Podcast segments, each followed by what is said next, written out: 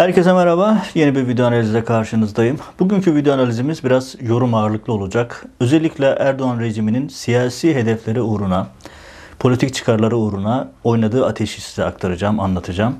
Ve e, geçmişten örneklerle, belki birçoğunuzun duymadığı, birçoğunuzun bugüne kadar farkına varmadığı çok somut örneklerle Erdoğan'ın nasıl bir ateşle oynamakta olduğunu ve yakın gelecekte Türkiye'yi ne tür risklerin beklediğini anlatacağım. Ve e, baştan uyararak söyleyeyim, tekraren söyleyeyim. Bu konu partiler üstü bir mesele. Bu konu muhalefetin çok daha duyarlı, medyanın çok daha duyarlı olması gereken bir mesele. Çünkü söz konusu olan hadisenin sonunda, riskin sonunda insan hayatı var. Daha önce yaşanmış çok kötü örnekler var. Yenilerinin tekrar etmemesi için herkese büyük görev düşüyor. Şimdi detaylara geçeceğim. Neyden, neyden bahsediyorum? Erdoğan ateşle oynuyor derken neyi anlatmaya çalışıyorum? Örnekleriyle şimdi geleceğim.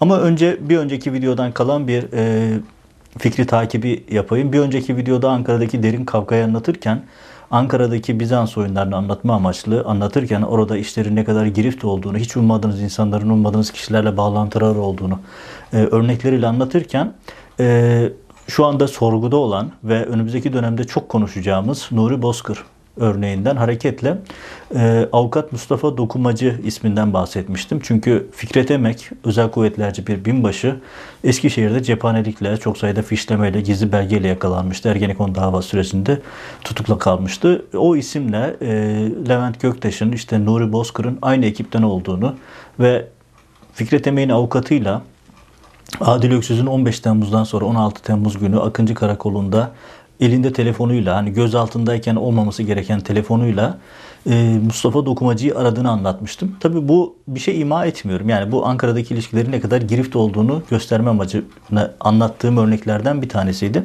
Avukat Mustafa Dokumacı'ya ulaştım. Kendisiyle konuştum. E, kendisi e, avukat e, olarak hava kuvvetlerinden ayrılma bir isim. Yani hava kuvvetlerinden emekli bir isim pardon. Hava kuvvetlerinden ayrılmış bir isim ve e, daha sonra avukatlık yapmaya başlamış. Dolayısıyla çok sayıda asker müvekkili var. Yani Fikret Emek'le tanışıklığı da zaten görev yaptığı dönemden kaynaklanıyor olduğunu anlattı ve yani oradan e, özel bir anlam çıkarılmaması gerektiğini söyledi. Adil Öksüz meselesinde ise e, benim de detayını bilmediğim bir noktayı açıkladı. İlginç olan şey şu. E, kendisi o gün hani Ankara'da avukatlık yaptığını ve o gün yani 15 Temmuz'dan sonraki gün 16 Temmuz günü yüze yakın telefon aldığını, birçoğunun numarasını hiç tanımadığını, dolayısıyla açmadığını, zaten çok yoğun olduğunu anlattı. Ve o gün arayanların içerisinden birinin, yani tanımadığı numaralardan bir tanesinin Adil Öksüz'e ait olduğunu havuz medyasından öğrendiğini söyledi. Yani Adil Öksüz Mustafa Dokumacı'yı aramış ama herhangi bir telefon görüşmesi olmamış. Herhangi bir diyalog olmamış. Çünkü Mustafa Dokumacı telefonu açmamış. Zaten o gün çok yoğun telefon trafiği vardı ve yüze yakın telefon gelmişti. Kimin aradığını da bilmiyordum dedi. Kendisi de hani arayanın Adil Öksüz olmadığını, şey Adil Öksüz'ü tanım bilmediğini anlattı. Adil Öksüz'ün aradığını da havuz medyasından yanlış hatırlamıyorsam Akit gazetesinde çıkan bir haberde okuduğunu, kendisi de orada okuyunca öğrendiğini söyledi. E, fikri takip olarak bunu da size aktarmış olayım. Hani e, o videodaki e, ifadelerimin devamında bu bilgileri öğrenmiş oldum. Size de aktarmış olayım. Yani orada ifade ettiğim şey hani avukat Mustafa Dokumacı'ya herhangi bir bir şey itham etmiyordum zaten onu özellikle altını çizeyim. Sadece enteresan ilişkileri ortaya koyup üzerine kafa yoruyordum. Yani bir nevi fikir teatisinde bulunduğum bir bölümdü. Onu da eklemiş olayım. Yani ortada bir görüşme kaydı yok. Bu, de, bu detayı ben de bilmiyordum, öğrenmiş oldum. Evet şimdi Erdoğan ateşle oynuyor videosuna gelelim. Şimdi hafta sonunda çok önemli gündemlerimiz vardı ama bir tanesi gerçekten düşündürücüydü. Erdoğan Trabzon'da e, açılış adı altında miting yapıyor. Bu Erdoğan'ın klasik seçim yatırımı, seçim taktiği. Türkiye'de bütün e, seçimlere bu şekilde gitti. Kamu imkanlarını kullanarak bir nevi haksız ad, e, rekabet yapıyor ama Türkiye'de her şey sıra dışı olduğu için bunu kimse gündemine bile almıyor. Hani çok böyle etik bir kavgaya girecek hali yok insanların. Orada düşündürücü bir şey oldu. Küçücük bir çocuk Erdoğan'ın yanına çıkartıldı. Daha sonra gördü ki bu çocuğun Süleyman Soylu'yla fotoğrafları var. Ki Süleyman Soylu'yla çocuğun fotoğraflarının olması çok anormal değil ama ilginçtir. Çocuğun babası 10 yıldır cezaevinde ve bir gelenek oluştu. Türkiye'de suç örgütü üyeliği, yöneticiliği olup da Süleyman Soylu ile fotoğrafı olmayan hiç kimse yok. Bu da enteresan bir detay. Ama geleceğim yer orası değil. Çocuğu çıkardılar kürsüye Yani bir miting, bakan orada, İçişleri Bakanı orada, diğer bakanlar orada, yöneticiler orada, devlet erkanı orada. Erdoğan da orada. Çocuğa mikrofonu verdiler. Çocuk başladı Kemal Kılıçdaroğlu'na Bay Kemal diye başladı. Hepinizin o gördüğü hain o hain diye devam eden konuşmayı yaptı. Erdoğan konuşurken Erdoğan ve bakanlara özellikle dikkat ettim. Hatta videoyu birkaç kez tekrar durdurup tekrar izledim. Oradaki devlet erkanı, bakanlar, bürokratlar hani e, kıs kıs gülmek ya da ne nasıl söyleyeyim hani e, çok e, katıla katıla gülmek gibi değil de hani böyle bir Anadolu'da e, kullanılan bir ifade vardı. Şu an hatırlayamadım. Böyle müstehzi bir şekilde gülüp hani amacımıza ulaştık, istediğimiz oluyor mealli bir gülme vardı hepsinin yüzünde. Çünkü istedikleri buydu. Kindar bir nesil yetiştirmek. Çocuklara bile, 9-10 yaşında çocuğa bile bu kini, bu hain, düşman, vatan haini söylemini kafalarına çakmayı planlıyorlardı. Bunun için yıllardır çalışıyorlardı, başardılar. Düşünün 10 yaşındaki çocuğun söyledikleri. Ha, bugün pazartesi, salı günü işte tekrar çocuk Trabzon medyasına konuşmuş, yerel medya ve diyor ki işte ben e, hain kelimesinin anlamını bilmiyordum. Bu çok daha ağır, çok daha vahim bir travma. Çünkü 10 yaşındaki bir çocuğun kafasına bu ifadeleri çakıyorsunuz, söylüyorsunuz. Vatan haininden, e, teröristten, işte şunun uşağı, bunun tetikçisi laflarından böyle inanılmaz laflar. Bunları burada aktarmayayım. Erdoğan'ın dilinden maşallah bal damlıyor. Söylemediği kötü kelime yok. Bunların hepsini kullanıyorsunuz ve onu medyadan, ekranlardan, gazetelerden, televizyon programlarından sadece siz kullanmıyorsunuz. Sizin papağanlarınız var yandaş medyada her gün ekranlara çıkan. Onlar da kullanıyor. Vatan haininden giriyorlar, teröristten çıkıyorlar, demedik bir şey yok. Haşhaşiden çıkıyorlar, işte kan emici bilmem neden giriyorlar. Demedikleri hiçbir şey yok. Ve bu zehirli tohumlar o kadar çok ekildi ki yıllardır. Artık büyüdü, orman oldu. Şimdi yeni filizler veriyor. Ya 10 yaşındaki bir çocuğun ağzından duyuyorsunuz. Travmatik bir şey bu. Bakmayın muhalefet her zamanki gibi olayı anlayamadı bile. Yani çocuğu nasıl istismar edersin noktasında kullanıyorlar. Ya buradaki hadise sadece Erdoğan'ın bir çocuğu istismar etmesi değil. Evet o çocuğu istismar ettiler.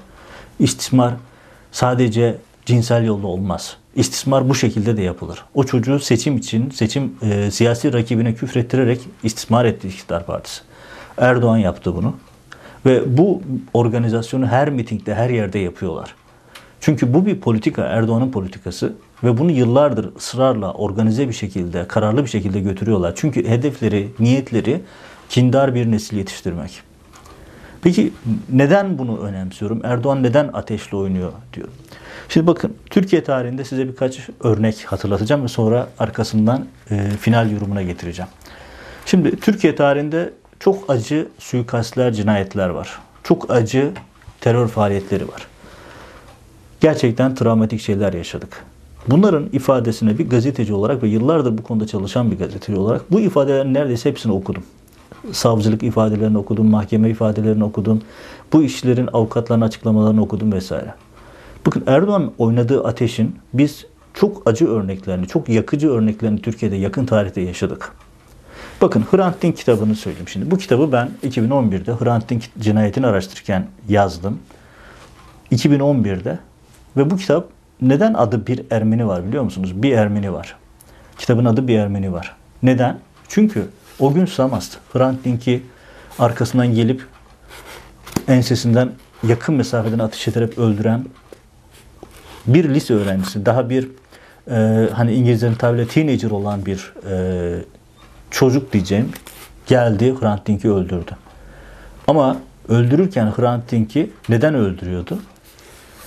Bu ifade bir Ermeni var. O gün Samas'la yaptığı görüşmenin, o gün Samas'la Yasin Hayal arasında geçen, tetikçiyi azmettiren büyük abi Yasin arasında geçen görüşmenin başlangıç cümlesi bir Ermeni var. Yani o gün Samas'ta internet kafede oyun oynarken Kurtlar Vadisi seyredip ya da işte Erdoğan rejiminin propaganda dizilerini seyredip e, gaza gelirken yanına gelen Yasin Hayal diyor ki bir Ermeni var.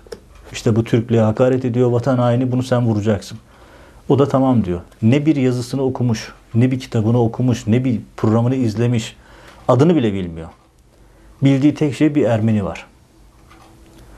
Bakın Hrant Dink cinayetindeki temel örneklerden bir tanesi. Bunu söylerken şunu demiyorum. Bu cinayet çok basit, spontane, bir tane öğrencinin gaza gelip yaptığı değil. Hayır, oraya geleceğim. O başka bir boyut.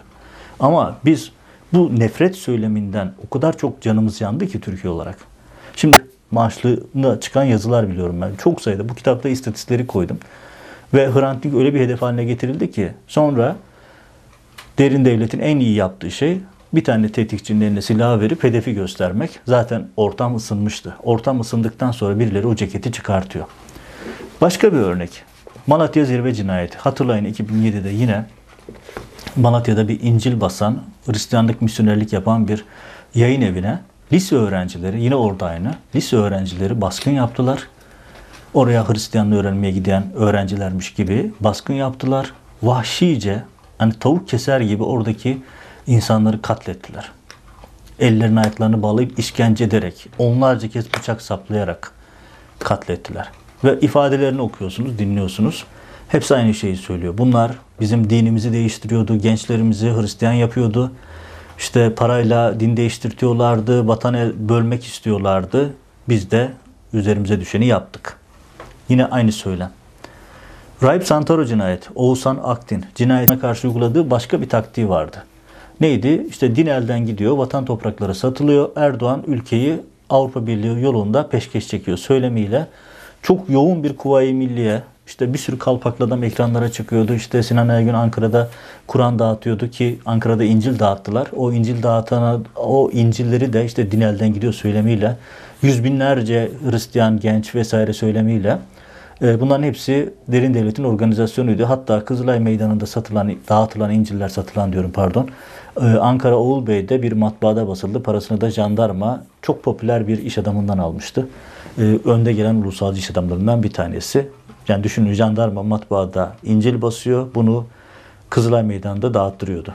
Bunların hepsini Türkiye yaşadı. Neden? İşte bu cinayetlere giden zemini hazırlamak için. Türkiye'de darbe ortamını hazırlamak için. Bunların hepsi Erdoğan'ın yaptığından farklı değil. O zaman şöyle bir tablo var. Bakın psikolojik harpte istihbaratçılar çok örnek verir. Bunu bu işe meraklı ya da bu konuda okuma yapan herkes bilir. Şöyle düşünün. En basite indirgenmiş haliyle anlatayım. Bir bahçe düşünün. Ve bahçeye siz tohum atarsanız ne tohum atarsanız o bahçede o yetişir. Yani sonuçta attığınız tohuma göre sebze de olur. Meyve e, fidesi ekerseniz fide olur, meyve olur vesaire olur. Şimdi oraya hiç tohum atmazsanız bile o bahçeyi sürekli sularsanız o bahçede ayrı kotları yetişir. Doğasında vardır çünkü. Ayrı kotları yetişir. Ve bir süre sonra orayı ayrı kotları kaplar. Siz giremez hale gelirsiniz. Çünkü ayrı kotları çok e, yayılan ve etrafında hiç kimseye hayat hakkı tanımayan bir ot türü. İşte Erdoğan'ı kullanıyor ve her konuşmasında nesepten giriyor. Bunların nesebi bozukta soyundan çıkıyor vatan haininden giriyor, Bay Kemal'den gidiyor. Sadece o değil. Yani Gülen cemaatine söylemediğini bırakmadı, başkalarına söylemediğini bırakmadı. Bir dönem Bahçeli'ye çok şey söylüyordu. Sonra Bahçeli kanka oldular ama onun dışında başka insanlara karşı. Yani Erdoğan siyasi hedefi kimse ona karşı korkunç bir nefret dili kullanıyor. Ve dilinin gerçekten kemiğinin ayarı yok. Hani dilin ayarı yok, dilin kemiği yoktur ya işte Erdoğan'ın hem kemiği yok hem ayarı yok. Bu kadar ileri gidiyor. Ve arkasından düşünün sokaktan herhangi bir insanı çevirin. Erdoğan taraftarı olan birisi ne hayatında bahsettiği kişileri tanır, ne Edirne'nin ötesine geçmiştir, ne kitap okumuştur ne de başka bir şeydir. Ama ağzını açtığı zaman vatan hainleri ülkeyi bölüyor, bunlar Türkiye'yi peşkeş çekiyor, bunlar ülkeyi bölecekler, işbirliği içerisindeler, bunlar hain, bunlar terörist, gırla gidiyor. Bugüne kadar bunu biz genelde yetişkinlerde, nargile kafelerde tütüren e, ak gençlikte görüyorduk. Artık çocuklara indi. Artık bu alarm zili. Burada alarm çanları çalıyor ama kimse farkında değil. Muhalefet hala iktidar rejimin, iktidarın dilini kullanmaya devam ediyor. Muhalefet kısmına ayrıca geleceğim ama şimdi bahçe örneğinden devam edeyim. Ya bu şekilde bahçeyi sularsanız, tohum atmasanız bile o bahçe ayrı kotlarıyla dolar. Şu an Erdoğan'ın yaptığı bu. Kötü niyetli derin yapılar zaten böyle ortamları arıyor. Düşünün zaten bu ülkede millet Kurtlar Vadisi gibi bu işte ben çok izlemiyorum yıllardır Türk televizyonu ama Türk televizyonlarında böyle vurdulu kırdılı kahramanlı bir sürü film dizi var. Hepsi de iktidarın Erdoğan rejiminin pompa, pompaladığı dizi, tarih dizileri vesaire. Herkes zaten kahraman olma sevdasında. Herkes zaten bir böyle kendini Polat Alemdar tarzında gören gençlikle dolu. Hele bir de Karadeniz'e gittiğinizde hani Karadeniz insanı zaten enerjik, zaten yerinde duramıyor. Erdoğan da Karadenizli ve Karadeniz'de yoğun bir propaganda yürütüyor. İşte buyurun size 10 yaşında bir çocuğun ağzından çıkan ifadeler. Kılıçdaroğlu'na yapılan linçi hatırlayın. Yumrukla saldıran insanlar nereden etkilendiler? Erdoğan'ın söylemlerinden etkilendiler. Havuzun medyasının söylemlerinden etkilendiler. Nereden etkilendiler? Erdoğan'ın papağan gibi her akşam televizyonlarda çıkan kadrolu gazetecilerinden, yazarlarından öğrendiler. Ve bu öyle bir tehlikeli noktaya geldi ki artık Türkiye'de 10 yaşında çocuklardan bile asla duymayacağınız şeyleri duyuyoruz. Ve onun etrafında izleyen siyasiler, Erdoğan, İçişleri Bakanı, oyu buyu keh keh gülüyorlar. Niye? Çünkü istedikleri oldu. 10 yaşında çocuğun kafasına bile bunu zekre, e, çaktılar, bunu öğrettiler. Bunu düşünün, bürokrasideki insanların halini düşünün, bu e, üniversite gençliğinin halini düşünün. Bunların hepsini zehirlediler ve o zehirli hava öyle bir havaya geldi ki şöyle bir benzetme daha yapayım. Sera düşünün. Yani bir e, kışın örtü, alt, örtü altında sebze yetiştirmek için oluşturulan seraları düşünün. Her yeri kapatmışsınız ve içeriye sadece zehirli gaz basıyorsunuz. Oksijen yok.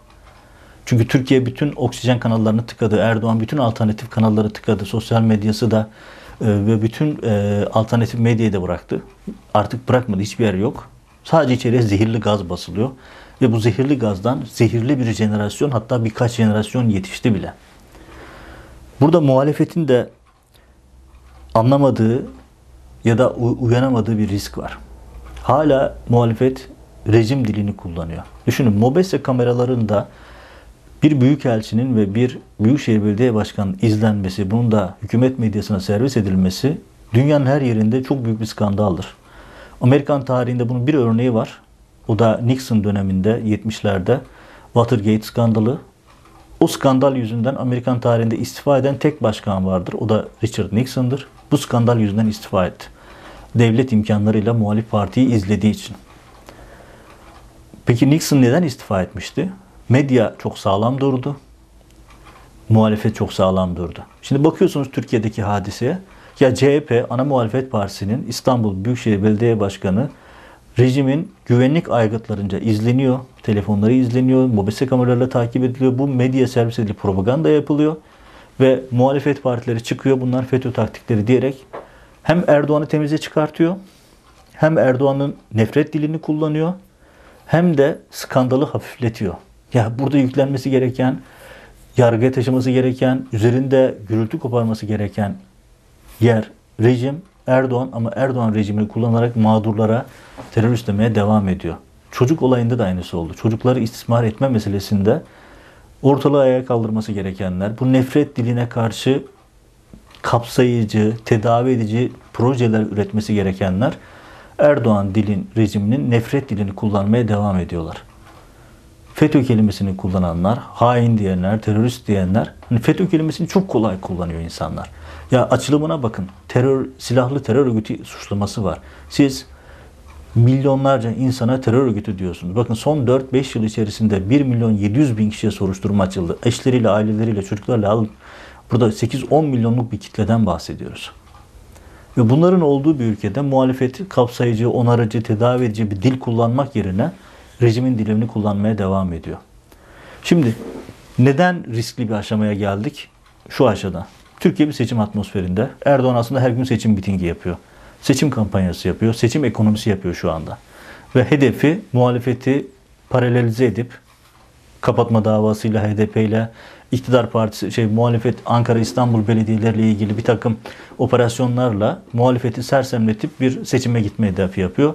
Ekonomik tabloya bakarak bir şekilde bunu takvimini belirleyecek Erdoğan. Seçime giderken olacak olan şey daha da çok sertleşmedir. Çünkü Erdoğan her seçim öncesinde bir tane düşmana ihtiyaç vardır. Düşmanı bulur. Erdoğan normal şartlarda hiçbir seçime gitmedi. Her seçimi anormal şartlarda gitti ki seçimi kazanabilsin, rahat kazansın. Yine onu yapacak. Ve bunun için de işte Bekir Bozdağ'ın tekrar Adalet Bakanlığı'na getirilmesi, üçüncü defa Adalet Bakanlığı'na yapılması bunun kapsamı. Bakın İçişleri Bakanı Süleyman Soylu, Adalet Bakanı Bekir Bozdağ hukuku yerle bir eden, her türlü illegaliteye imza atan iki bakan.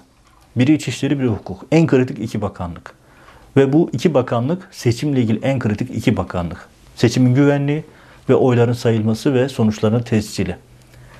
İki bakanlık ve bu iki bakanlık da hukuku katletmekle meşhur. Süleyman Soylu ve Bekir Bozdağ. Bu Erdoğan'ın seçime hazırlığıydı. Bunun yanında başka şeyler de yapacak. Ne yapacak? Daha radikal bir dil kullanacak, daha ötekileştirici ve yarın bir gün başka yerlerde muhalefet partisinin mitinglerinde, muhalefet partisinin sokak çalışmalarında saldırı olursa, birileri hain Kemal, vatan haini Bay Kemal şeyini öteye götürüp saldırırsa ki örneğini gördük Ankara'da bir e, yumruklu saldırı oldu. Orada büyük bir facianın eşinden döndü Türkiye. Başkaları da olabilir. Birisi bunu motive etmese bile Erdoğan'ın söylemlerinden etkilenen bir AK Partili ya da ondan etkilenen başka bir partinin mensubu, MHP ya da işte İşçi Partili birisi çünkü onlar biliyorsunuz çok yakın şu anda istenmeyen olaylara sebebiyet verebilir. Şimdi Erdoğan neden hani çok kritik bir ana geç derken mesela bir hatırlatma yapayım. Erdoğan için en temel mesele nedir? Seçimlerdir. Seçimleri kazanmaktır. Bunu anlarız anlamayız ayrı bir konu. Ama Erdoğan için bu paranoya derecesinde önemli bir konu. Erdoğan'ın diğer hassas olduğu nokta ben de yıllarca Ankara'da gazetecilik yaptım. Erdoğan'a çok yakın röportajlarım, seyahatlerim oldu. Tanıdığımı düşünüyorum Erdoğan'ı. Erdoğan'ın en hassas olduğu konu, ikinci konu ailesi. Hani hiçbir şey yoksa bile ailesiyle ilgili Erdoğan anormal hassastır. Bu da son derece normal. Ben de bir babayım, ben de hassasım. Son derece normal. Ama Erdoğan'ın bakın en hassas olduğu konu ailesi. Hani çünkü mesela ailesiyle ilgili hiçbir şey demeseniz bile en ufak bir eleştiriden siz benim aileme küfür ediyorsunuz diye tepki gösterdiğini defaatle şahidim. Yani bırakın küfrü falan hiç böyle bir şey yok. Sadece işte Sümeyye'nin ya da işte atıyorum Burak'ın ya da Bilal'in bir haberini yapmışsınızdır. Ona inanılmaz tepki gösteriyordu. Çünkü o aile konusunda öyle. Şimdi bu kadar hassas olan Erdoğan ne yaptı hatırlayın. Kızı Sümeyye'yi seçim malzemesi yaptı. İstismar etti. Düşünün. Sümeyye suikasti diye bir şey yaşadık biz. Sümeyye'ye suikast düzenlenecekti. İşte FETÖ, CHP işbirliği falan diyerek orada sahte mesaj e, mesaj yazışmaları, mesajlar, yazışmalar bakın. Erdoğan seçim için seçim yatırımı olarak kendi kızını kullandı. Sümeyye suikastleri böyle bir şeydi. Sonra mahkeme kararıyla tescillendi, yalan oldu. CHP buradan tazminat kazandı vesaire. Ya düşünün seçime giderken bunu yapan Erdoğan yarın başka neler yapar? Çünkü önünde ölüm kalım seçimi var. Erdoğan için bu seçimi kazanmak ölüm kalım meselesi. Seçimi kaybettiği anda kurduğu düzenin, kurduğu çarkın dağılacağını biliyor.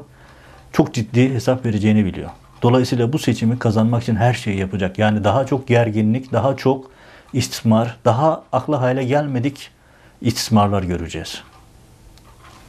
Bir baba kendi kızını böyle bir seçim yatırımı olarak kullanırsa ben ondan her şeyi beklerim. Son derece net bu konu. Kendi kızını politik amaçlar için istismar eden, onu bir yalana alet eden babadan her şeyi beklerim. Erdoğan kızabilir, Erdoğan buna tepki gösterebilir. Hiç sorun değil. Bakın şunu izah etsin bir tanesi. Yalan olduğunu bile bile istihbarat aygıtlarıyla oturup bir senaryo yazdılar. Sümeyye Erdoğan'a suikast düzenlenecek. Cemaatçiler CHP'lilerle işbirliği yaptı. Bir suikast planlıyorlar. Sümeyye Erdoğan'ı infaz edecekler diye. Bu yalanı bizzat Erdoğan tarafından miting meydanlarında, kürsülerde söylediler. Yalan olduğu mahkeme kararıyla tescillendi. Biz yalan olduğunu zaten biliyorduk. Mahkeme kararı da tescillendi. Bunu yapan Erdoğan seçime doğru giderken başka hangi nefret dillerini kullanacak? Başka hangi ateşle oynama örneklerini sergileyecek? Bu 10 yaşındaki çocuk meselesi gülünüp geçilecek bir mesele değil. Bu çok ciddi bir toplumsal yara. Çok acı örnekler var. Örneklerini anlattım. Hiç kimse bunu istismar etmese bile kendine durumdan vazife çıkartan birileri istenmeyen olaylara sebep olabilir. Kaldı ki Türkiye'de derin devletin en sevdiği şey böyle atmosferlerdir. Çünkü onları oluşturmada çok etkilidir. Rahip Santaro örneğinde çocuğun eline silah veren bir jiten mensubuydu. Hrant Dink cinayetinde o gün Samast'ı Yasin Hayal üzerinden, Erhan Tuncel üzerinden bulan yine derin devlet Ali Öz ve jandarma ekibiydi. Malatya Zirve cinayetinde o liseli çocukları yayın evine gönderip tavuk keser gibi misyonerleri kestirenler Malatya'daki asker personel ve onların irtibatta olduğu istihbaratçılardı.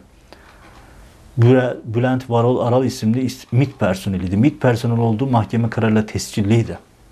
Bu çocukları azmettirmekten tutuklandı bu kişi. Varol Aral. Ve bu Aral'ın bakın hikayesine bakın. Hani dağıtmamak için girmeyeyim. DHKPC adına Kalaşnikov'la soygun yaparken yakalanıyor. Suçüstü yapılıyor. Malatya terörde sorgudayken MIT onu oradan çıkartıyor. Bu bizim elemanımız diye. Ve bu isim daha sonra zihinsel dönüşüm geçiriyor. Sakallı radikal İslamcı oluyor. Ve liseli çocukları bunlar dini bozuyorlar, ülkeyi bozacaklar, dini elden gidiyor deyip çocukları kışkırtıp ellerine taban silah verip Malatya'da yayın evini basmaya gönderdiler. Bakın bu kitapta anlatıyorum. Cinayet olduktan sonra Malatya Alay Komutanı'yla sözde bir papaz görüşüyor. Ve aralarında geçen diyalog şu. Ya biz korkutun diye gönderdik bunlar öldürmüşler diye konuşan bir Malatya'daki alay komutanı vardı. Şimdi toparlayacak olursam 10 yaşındaki çocuk meselesi tam bir tehlike çanı. Yani iktidarın siyasi amaçlarla yaptığı bu nefret söylemi bunu başka ülkelerde yapamazsınız. Türkiye'de bu Amerika'da falan çok ağır suçtur bu. Nefret söylemi, yalan, propaganda, hedef gösterme. Yani siyasi hedeflerle ilgili her türlü yalanı çok rahat söylüyor iktidar.